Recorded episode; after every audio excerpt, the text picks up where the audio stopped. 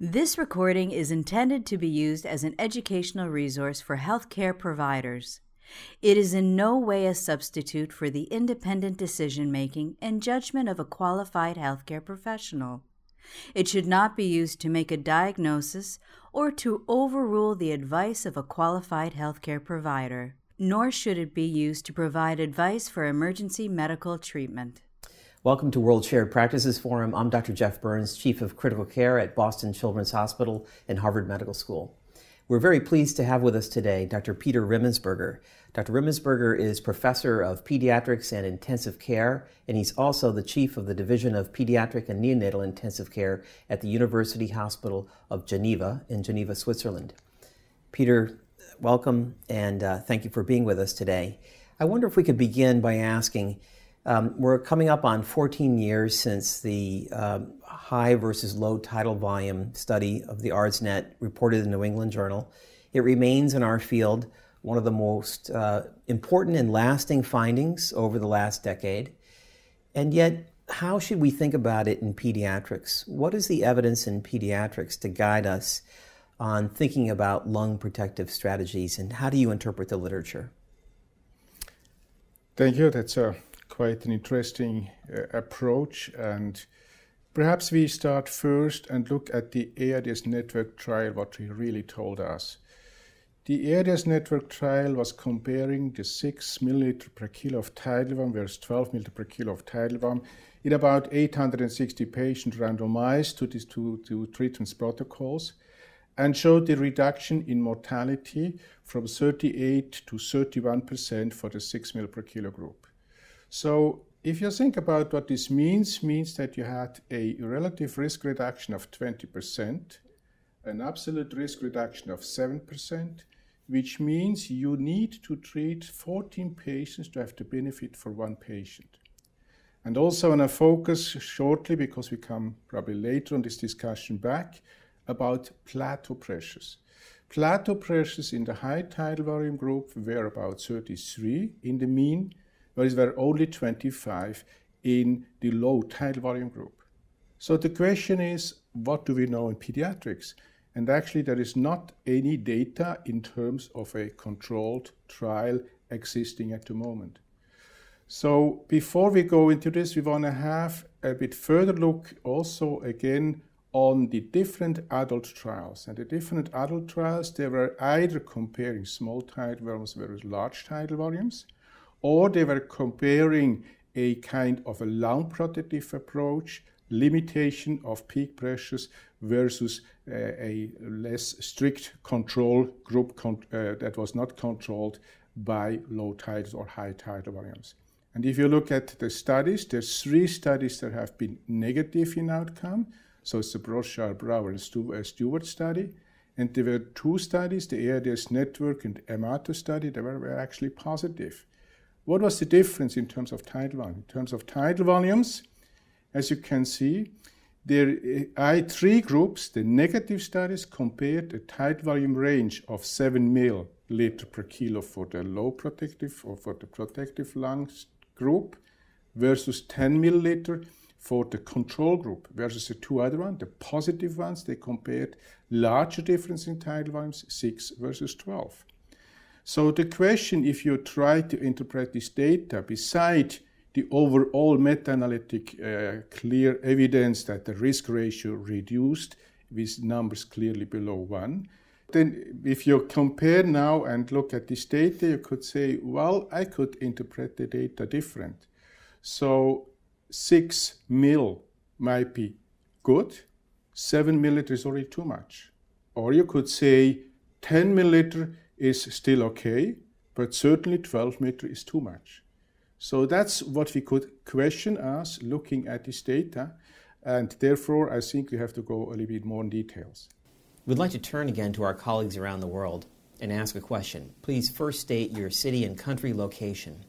The question is, what tidal volume do you target when initiating mechanical ventilation in a pediatric patient?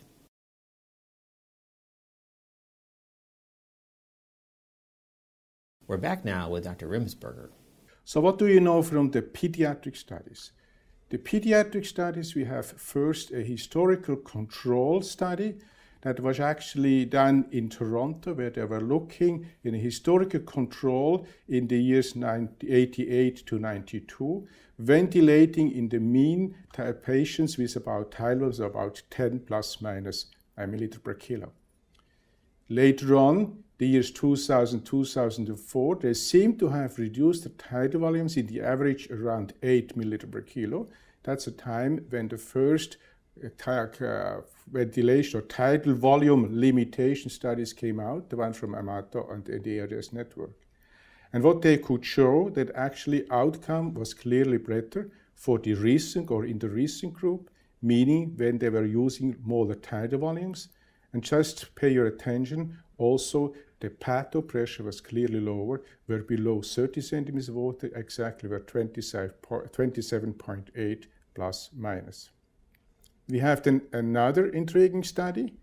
This was a prospective observational study.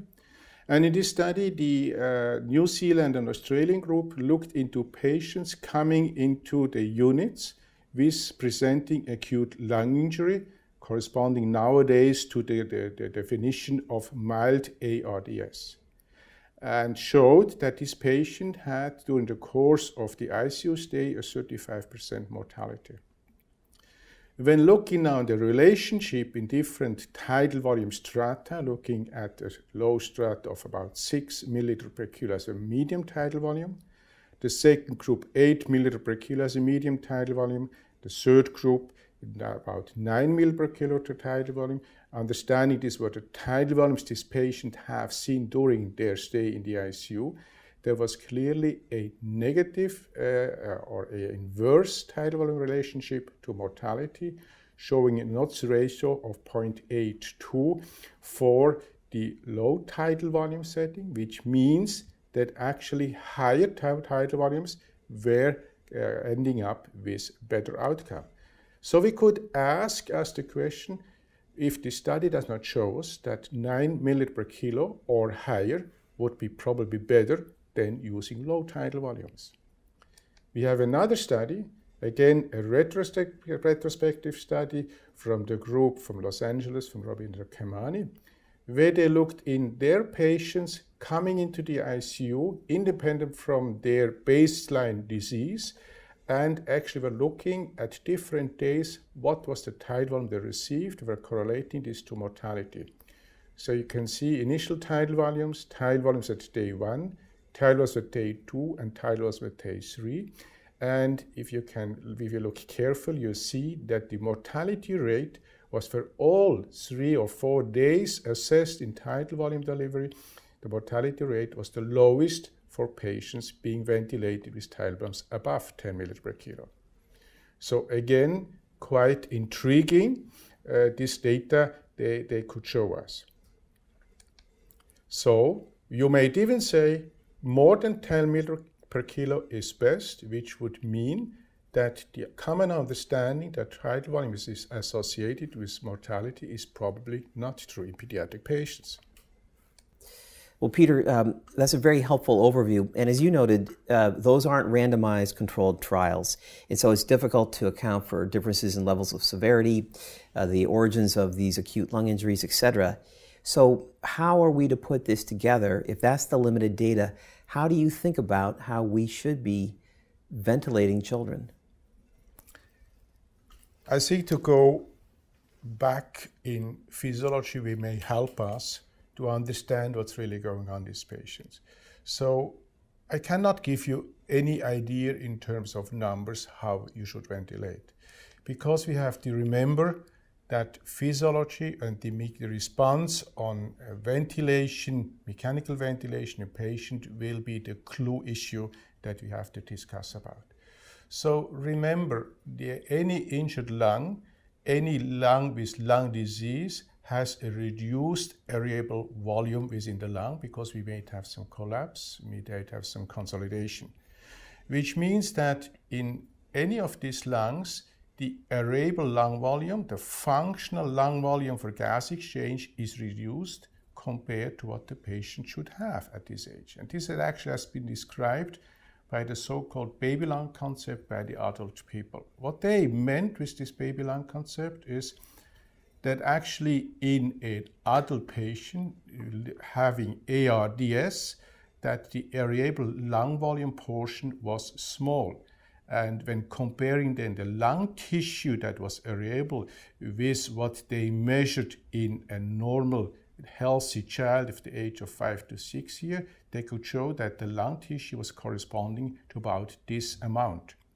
And this is the, where they coined the, the term baby lung, which for us pediatricians may be perhaps a little bit strange, because when we, the adults, talk about baby lungs and babies, that's not what we're usually talking about as, uh, as being a baby. However, there's an important message in this, in this study, because this group actually looked then into the re relationship between the static compliance of the respiratory systems, expressing the stiffness of the respiratory system, compared to this residual inflatable lung volume, as expressed here as a percentage of the expected normal lung volume. And they could show clearly that finally there was a direct relationship between compliance and residual inflated lung volume, which means the bigger the residual inflated lung volume, the better the compliance, and vice versa. And I think we have to think through this uh, at this moment with this tidal volume limitation uh, story at the moment uh, in the world, because we have to think about what really happens in these lungs. And what the adults could show us is that the A R D S lung is, by this definition, given by the static compliance, rather small than stiff, because the residual volume that you still can use for ventilation is small. And these questions, in my mind, dictated that actually a milliliter, a certain number of milliliters per kilo should be the specific tidal volume we have to search for. Because comparing tidal volume to body weight might be not the right thing, because we know that our patients have small functional lungs in a big body. So perhaps we should think much more about tidal volume to be used in, in relation to this baby lung ratio, which means the expected normal lung volume we can use in such patients. And if you go now back and look at the two studies I quoted before, here the, the retrospective study from Los Angeles, from Ravinder Khemani, and we look in what tidal volumes were used by attending physicians in relation to the entry uh, injury score, the Murray injury score. We can see a direct correlation, so the less sick the patient was, expressed as a low lung injury score, the higher tidal volume was used in the patient. When patients came in much more sicker, the physicians tended to use smaller tidal volumes. So this would suggest that actually the physicians were doing what we should think about, is reducing tidal volume, using small tidal volumes in patients with small functional lung parts, whereas they could use much higher tidal volumes in patients with uh, more areable lung volumes. So this would indicate that actually the tidal volume should be in relation to the disease of uh, the, or the disease, disease severity of the lung. Identically, when you go back and look at the New Zealand study, this prospective observational study, we talked before that they observed inverse relationship between applied tidal volumes and mortality. But there was a direct relationship with the resulting pressures observed in these patients. So the higher the plateau pressures used, the higher the mortality; the lower the pressures used, the lower mortality. So we might interpret, do an interpretation of this data as follows, so that the pre-existing degree of sickness might relate to mortality. So less compliant lungs would actually result in high pressures despite using small tidal volumes. If you have more compliant lungs, you may end up with lower pressures and can actually use larger tidal volumes, or vice versa. So interpretation, best interpretation of the findings, large tidal volumes are associated with better outcome, might be simply the fact that the physicians tended to use larger times in the less sick patients, smaller times than in the sicker patients. And when using pressure-controlled modes, actually high pressures were needed to deliver low tidal volumes, or vice versa, low tidal volumes were generated using high pressures. And we have to think about this in our settings because we have the baby lung scenario in different pathologies in our units. So, as I said, the allowable tidal volume may depend on pathology and disease severity, and we think about other types of small lungs. We do not have only the A R D S patients. We have patients with lung hypoplasia. We have patients with congenital diaphragmatic hernia. We have patients with infant respiratory death syndrome, surfactant deficiency, tending to collapse. We have patients with lobar collapse. We have patients with pneumonia. And all of them have in common that they have a reduced total lung capacity, which means the permissivity of using large tidal volume is very limited through by the small lungs. And so let's, let's just talk through a scenario. Let's say I'm believing, because of the adult trial, that I should use six milliliters per kilo. And I have a patient with a reduced total lung capacity because of his underlying disease or his underlying lung pathology, which may be uh, congenital. If I have a reduced total lung capacity of fifty percent and I give to this patient six milliliters per kilo, this will end up to a uh, volume amount that corresponds to twelve milliliters per kilo if this patient would have two fully normal functioning lungs. So in this situation, to stay on the six milliliters per kilo idea, we would have to reduce the tidal to three milliliters per kilo because there's a small lung in a big body. So therefore, we may end up in these patients with these very small tidal volumes we can afford in such diseased lung with the need for permissive hypercapnia, which is a result of trying to be protective. Or we may actually have to switch over to high-frequency oscillation in re trying to reduce this uh, increasing C O two levels, or more recently, more often again used the uh, extracorporeal support like ECMO and extracorporeal C O two removal. And I think that's also what we can see similar from the adult data if you look a little bit in more details in the A R D S network trial. The A R D S network trial uh, or a group afterwards looked into what, patient, what was the disease stage of these patients since coming into unit. And uh, they expressed it as different compliance levels. So patients came in sick with low compliance. Other patients came in with less important lung disease with better compliance. And the group, group from Dean's actually was looking into a cutoff level of a compliance of zero point six, describing patients with a compliance below zero point six milliliter per centimeter water per kilogram as poor compliance patients, Uh, low compliance patients, and patients being above as high compliance patients. Interestingly, when we look now on the right side on this uh, figure, we're going to see that the tidal volumes were, the lower the tidal volumes, the lower the mortality for patients with poor lung compliance. Whereas in patients coming in with, uh, with good lung compliance, this relationship was inversed. And it's astonishing, but as you can see here, with twelve milliliters per kilo tidal volume, they, the mortality was lower than when they randomized to six milliliters per kilo. So probably in this study, pre-randomization compliance had an important impact of outcome. So means disease, the, the degree of disease. And this study shows also that not every patient will be harmed by using twelve milliliters per kilo. So we may have to think a little bit dip, different about tidal volumes in our patients than just deciding six milliliters per kilogram is the best for everybody. And, and we look now once what happens in patients that have no lung disease. Is there a correlation between tidal volumes and developing acute lung injury within the I C U stay?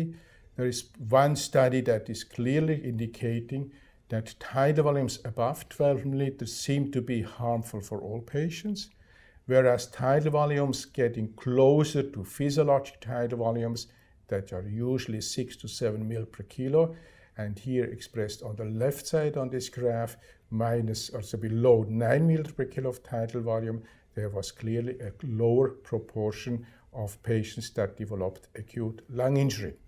So it means we have to be uh, careful, but in patients that have normal lungs, probably largely larger tidal volumes may be acceptable, whereas in patients where you have very sick lung, larger tidal may cause some problems. Peter, that's a very helpful overview, but could I push you a little bit and take it into a practical context so that we can understand how you think about this? Um, let me give you two examples. Uh, a patient comes back from the operating room after congenital heart repair. They have no restrictive lung disease or pulmonary hypoplasia. Could you talk about how you're going to ventilate that patient? And then could you talk about a second case where a patient does have restrictive lung disease or pulmonary hypoplasia, such as congenital diaphragmatic hernia? How are you going to ventilate that patient? Take us through those two scenarios if you could. Okay, so if you have a patient where you consider that he has no lung disease, he needs ventilation, so classic or postoperative patient, we can start with an assumption. And I will start with the assumption that based on knowing that his respiratory mechanics should be almost normal, that actually his lung compliance or respiratory system compliance is normal. So let's say his compliance is about zero point eight, zero point nine or one milliliter per kilo, uh, per centimeter of water. So if I want to give him a tidal volume that seems to be reasonable, having said before that a patient with a normal lung or a normal size of a functional lung could be ventilated with more or less physiologic tidal volumes, I could actually think and tending to try to ventilate him in the range of six to eight milliliters per kilo of body weight. So to achieve this with a normal compliance patient, zero point nine to one milliliter centimeter water of body weight, I would actually need about a delta pressure between the PEEP set and the plateau of about seven to ten centimeters of water, which is the driving pressure, the one that is insufflating the lung. So if I take now a PEEP level of five, which might be a standard uh, in, in a unit, so you take the PEEP of five and add this driving pressure, you should not end up higher than about twelve to fifteen of plateau pressure. In this case, I could think about ventilating this patient with normal respiratory rates for age because he, she has, has normal compliance. So if this patient needs more than fifteen centimeters of water, something might be wrong. Either my assumption is wrong and he has lung disease, he got uh, overflooded in the operating room and has interstitial edema, or he has some major lung collapse or something, or my ventilator settings might be wrong in terms of time settings.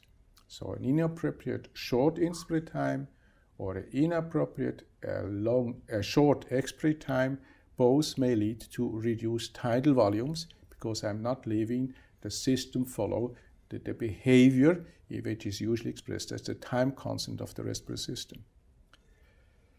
So on the other hand, if I have a patient that has severe restrictive or moderate restrictive lung disease, let's say an A R D S patient or also a patient with a lung hypoplasia syndrome, let's say congenital diaphragmatic hernia, in these patients, I know from the beginning that this respiratory system compliance is reduced.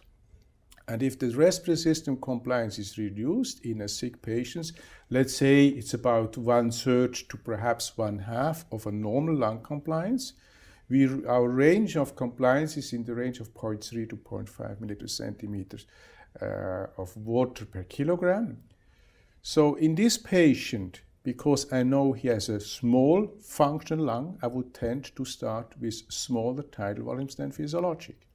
So maybe it's four to five mil per kilo, which in some patients might be even still too much.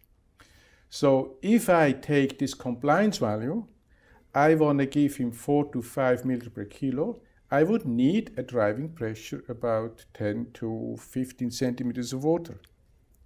This means that at the peak, my plateau pressure should not be above fifteen to the most twenty.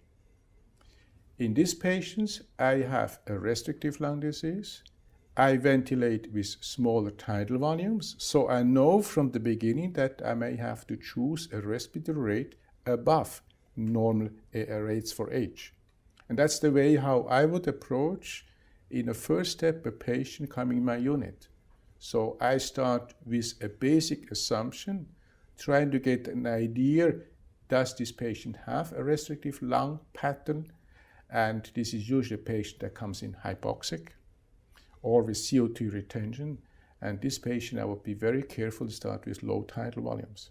Whereas a patient that comes in with a normal lung or almost normal lung, I would be much more reluctant to use larger tidal volumes. And I have an immediate response on the pressures I need, or I will end up as plateau pressures to know if my reasoning was right and if I'm going the right way with my ventilator. Peter, that's very helpful. But I wonder if, if we could draw this out. As you well know, uh, plateau pressures are typically used in the adult world in the volume-limited mode on inspiratory hold maneuver, and then you can uh, reasonably accurately measure the plateau pressure. Um, in our world, thinking about pressure-limited ventilation in children, how would you describe really what we should be targeting, um, and what are the important principles? We'd like to turn again to our colleagues around the world and ask you a question. Please first state your city and country location. The question is, at what plateau pressure or peak inspiratory pressure do you target in managing your patients with acute lung injury?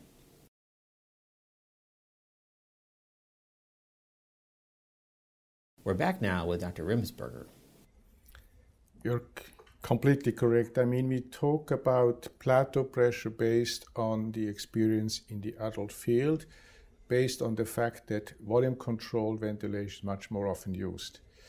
But finally, it's the question between plateau pressure and what's the difference to the positive inspiratory pressure during a short inspiratory pause, which means usually during ongoing ventilation that your uh, inspiratory flow comes to a zero condition before you cycle into expiration. And in this situation, both you, in, you have during plateau pressure, like during the, the P I P, so the positive inspiration pressure control, you have a no flow condition, which reflects you the real distending pressure at the end of inspiration.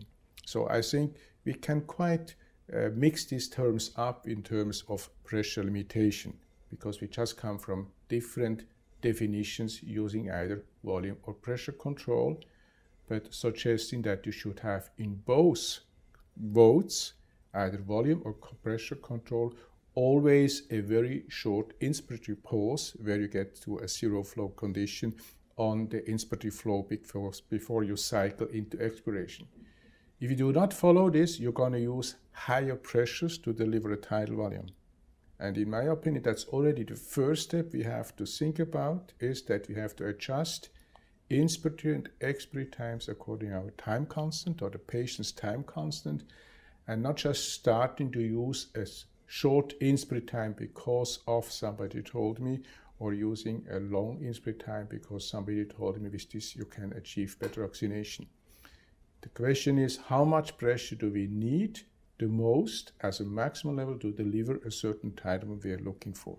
And I think there is the major pressure uh, question. But if you go back now and look, what do we know really about this pressure limitation limit?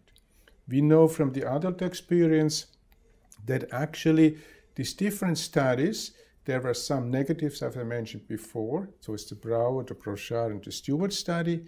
They actually were limiting pressures on both arms. So for the high tidal volume or the conventional arm, traditional arm, they were limiting their peak pressures or their plateau pressures. Whereas the other studies limiting tidal volumes, comparing six versus twelve milliliter, they were not limiting any pressure in the twelve milliliter group, neither in the six milliliter group. And when we look now at these two studies, we, these studies, we can see that actually the studies who were negative, even in the high tidal volume group or the pressure limitation group, their plateau pressures never went above thirty-two. Whereas in the other two studies that were positive, the traditional group had much higher plateau pressures. So it means that probably the cutoff point somewhere for the adult patients seems to be the thirty-two value, because below thirty-two, no difference was observed independent of tidal volumes. So maybe it's not only tidal volume that was important, it might be that the plateau pressure limitation had the same effect uh, in terms of lung protection. And if you look at the Cochrane database, uh, looking back on the importance of plateau pressure limitation, again, there is clearly that the proctative versus conventional comparison actually showed that there was no difference in outcome as long as plateau pressures were below or equal thirty-one in the traditional group.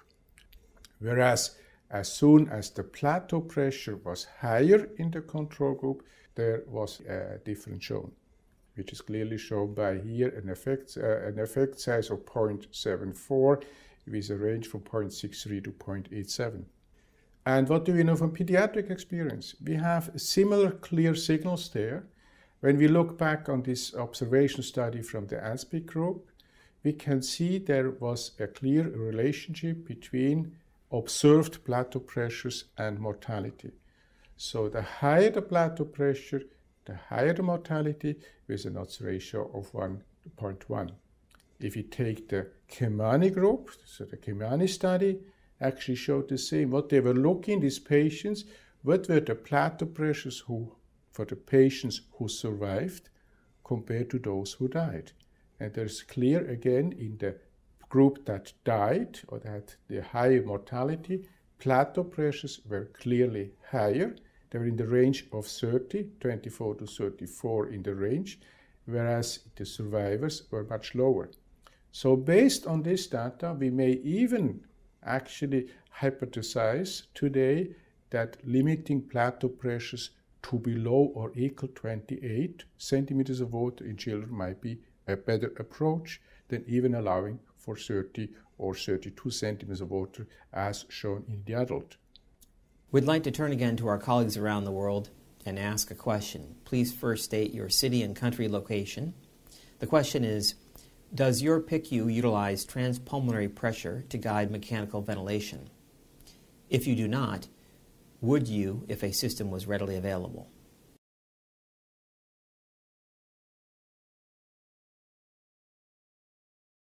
We're back now with Doctor Rimensberger.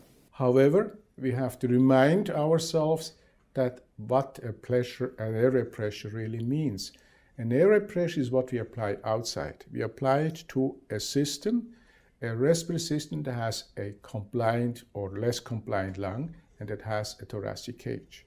And we have the repartition of the, the, the compliance of the, uh, the thoracic cage at the chest wall and of the lung.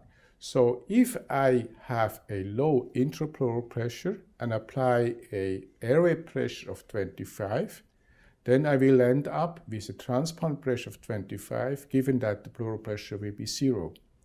But in a patient with a reduced chest wall compliance, for example, because he has uh, important chest wall edema, or also if he has important abdominal distension, then we may have an increased intrathoracic pressure.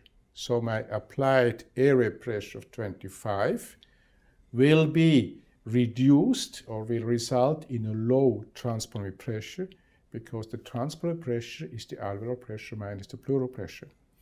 In consequence, if my transpulmonary pressure is low, the volume effect will be much lower.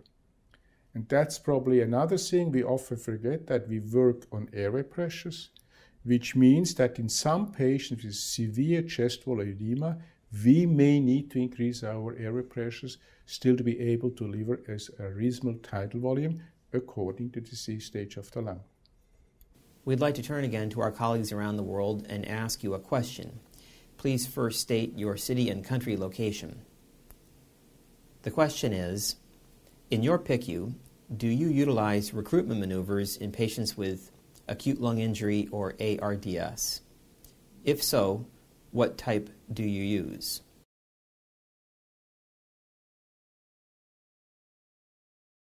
We're back now with Doctor Rimensberger. And this has been shown nicely in a study that was looking into recruitment effect. It's a study in adult patients where they actually looked in twenty-two A R D S patients being ventilated with six milliliters per kilo, uh, how recruitment was effective by using a sustained inflation. So C PAP to forty centimeters for forty seconds. And as often observed and seen in the literature, some people reported that this kind of maneuver was efficient in improving oxygenation. Others showed that it was not efficient.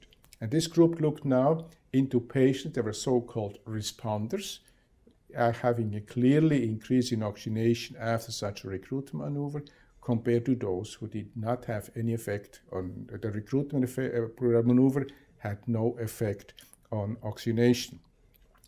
And they looked in some details in terms of pressure. As you can see, the, by the recruitment maneuver, the airway pressure was for both patients increased to forty centimeters for forty seconds. But if you looked at, at the volume effect on lung volume, and total lung volumes, in one group, the responders, the lung volume went up and remained higher after recruitment, whereas it went up much less and dropped back to the baseline in the non-responders. If you go a step further and look at the effect of the transesophageal pressure as an indirect measure of pleural pressure, we can clearly see that in one group this pressure went much higher up and dropped back again than in another group. So the transpulmonary pressure, which is the difference between the pressure applied outside and the intrapleural pressure, this effect was completely different in the two groups. And those who had a higher transpulmonary pressure during this recruit maneuver were seemed to be the recruiters.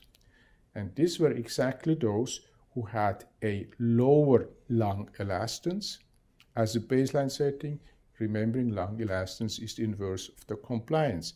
So the patients with better lung compliance were the recruiter ones. Those who had lower lung compliance, more severe lung disease, were not recruiting at this pressure setting. And this does not mean that if they would have gone up perhaps to fifty centimeters of water for a certain time, that some of these patients would have become recruiters. And this indicates clearly that we cannot define like this a certain level of centimeters of water to be applied outside to a patient and then hope that he's recruiting or not. It's depending from his respiratory system mechanics and the distribution between compliance of the chest wall and compliance of the lung. Peter, it, you know, as you could imagine, uh, our colleagues around the world, um, I'm sure, appreciate this very thoughtful overview. And as you well know, they really want to ask you, okay, can you give us some guidance on what do you do with tidal volumes and what do you do with limiting pressures? And I know, you know, you well pointed out that you have to individualize, but if you had to give some guidance, what would you say? So if we think about how to choose a tidal volume, I think we have to remember that we have to adjust the tidal volumes according to the degree of a disease or the disease severity. And as I try to point out, it's depending how big is your usable lung or your functional lung volume that you can ventilate. So I would say that we should think in ranges instead of fixed numbers.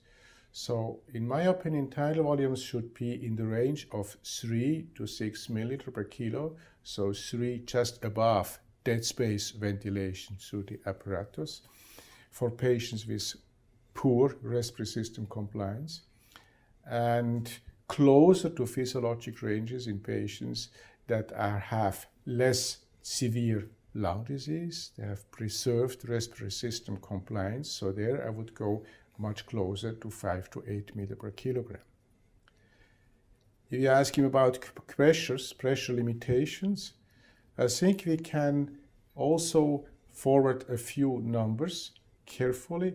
So first, certainly we would like and we would need to measure transpiratory pressure much more often, which is one of the big problems we still face in a clinical setting. Certainly you can say that inspiratory plateau pressure should in patients not go above twenty-eight. From what we know from the pediatric studies, if you look at the pressure uh, effect on mortality, and we also know, know nowadays from adult study groups that they start to tend to use low to limit their pressures much lower. Uh, if you have a patient with a very stiff chest wall, with a distended abdomen, there you might actually allow for slightly higher pressures in the range from twenty-nine to thirty-two, but I would be extremely careful to go above the settings. Well, Peter, that's been a terrific overview of um, the literature and uh, your guidance on how to think about this. Uh, and it's been presented in a very thoughtful way that I'm sure our colleagues around the world will uh, greatly appreciate. So thank you very much for uh, being with us today on the World Shared Practice Forum. Thank you. This recording is a production of Open Pediatrics, a free and open access resource for pediatric clinicians worldwide. For more pediatric care materials or to join our global community, please visit our website at open pediatrics dot org.